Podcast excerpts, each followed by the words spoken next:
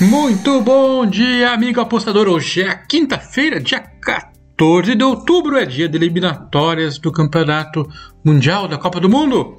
E tem Brasil em campo, mas quem vai falar mais dos jogos das eliminatórias da América do Sul será a Paty no Acorda Apostador!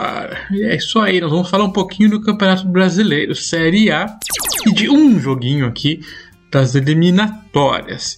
Não sei vocês, mas tá estranho não ter esses jogos aí da Europa, aqueles campeonatos que a gente está acostumado a acompanhar, mas pelo menos temos o nosso Brasileirão aí como companheiro de navegação. Todos os dias estamos aí surfando nas ondas desses campeonatos brasileiros seriais Série B. E o jogo que começa aqui no Jogo rápido é o Cuiabá contra o Sport Recife. Cuiabá tem 12, uma excelente campanha para um time que veio da Série B, né?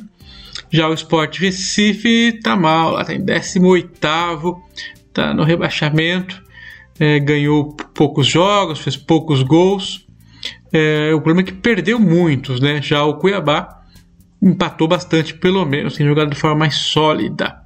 Cuiabá vem de um empate contra o Grêmio, jogando fora 2 a 2 e outro empate em casa 0 a 0 contra o São Paulo.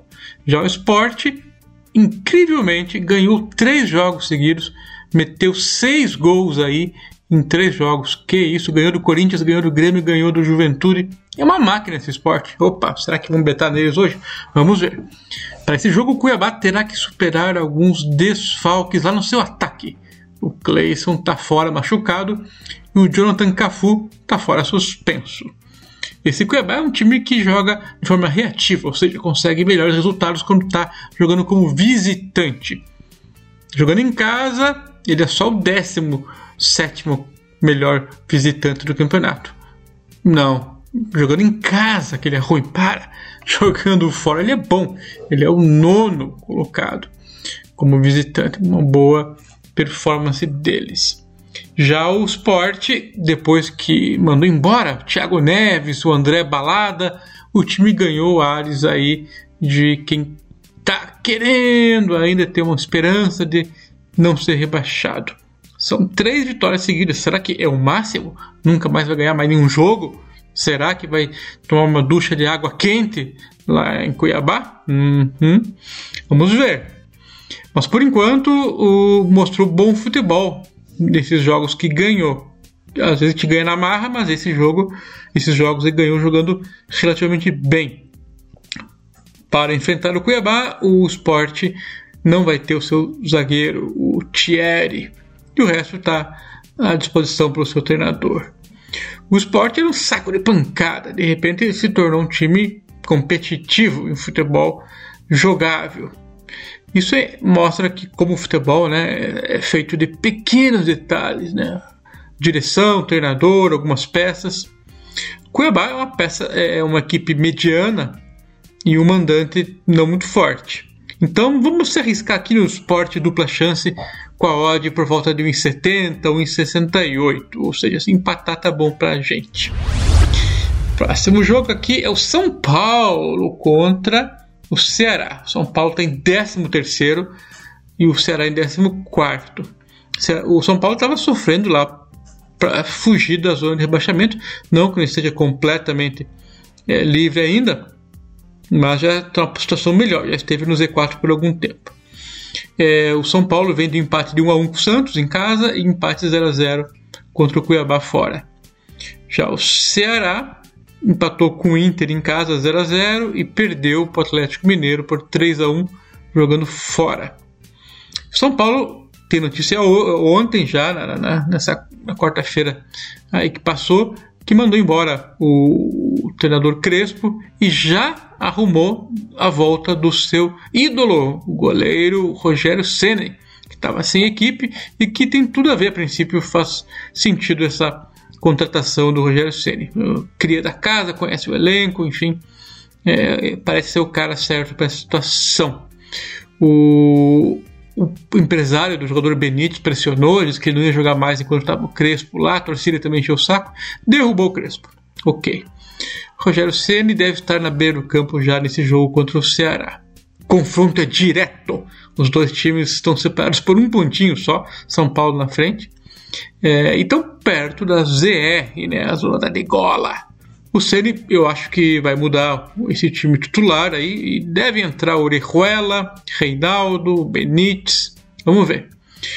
O Ceará é, não vem bem desde que mandou embora o Guto Ferreira e quando chegou o Thiago Nunes. É o lanterna do campeonato quando se trata de times visitantes. Em 11 jogos, perdeu 5, empatou 6, não ganhou nenhuma. E é um time que está no meio da tabela ali, para pouco para baixo, né? Para esse jogo vai o time mais ou menos completo.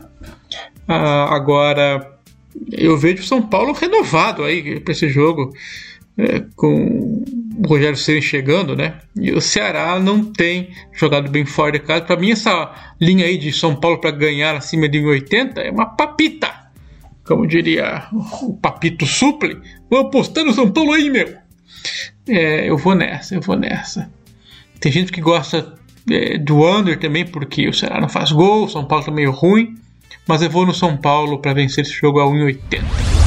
E pelas eliminatórias da Copa do Mundo, Bolívia, que está em penúltimo lugar, enfrenta o Paraguai, que está em sexto. O Paraguai precisa pontuar para chegar entre os cinco primeiros, preferencialmente entre os quatro. É, o problema é que empata muito o Paraguai e ganha pouco, né? Ganhou duas só, empatou seis e perdeu três.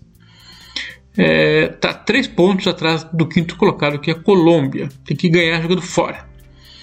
A Bolívia em casa, ó, vamos ver como é que eles foram, é, jogando com altitude a sua vantagem, né? Perdeu de 1 a 2 para a Argentina em casa, perdeu de 2 a 3 para o Equador em casa, todos esses jogos empatou com a Colômbia 1 a 1, aí ganhou da Venezuela de 3 a 1 e ganhou do Peru de 1 a 0. E já o Paraguai ganhou da Venezuela em casa 2 a 1, empatou com a Argentina em casa 0 a 0 e perdeu jogando fora para o Chile de 2 a 0. Geralmente a Bolívia é aquele time saco de pancada, né? Quando joga fora, mas em casa surpreende qualquer um. Assim como já fez, como eu falei, né?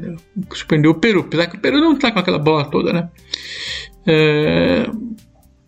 O jogo no Paraguai foi 2 a 2 foi uma surpresa aí que a Bolívia aprontou para o time paraguaio. É, que o, o time paraguaio é um time sólido, não tem grandes craques, mas é um time assim cascudo, né? Difícil de bater neles. E o Paraguai empatou com a Argentina, segurou um time melhor, e teve chance de ganhar. Eu até acho que eu arrisquei alguma odd alta para eles ganharem no finalzinho do jogo, mas eu estava já com uma linha de handicap positivo, se eu não me engano. O, o, jogo contra o Chile foi uma pena que eles perderam o Paraguai, né? É importante para lutar pela vaga. É, e agora o time tem que ganhar.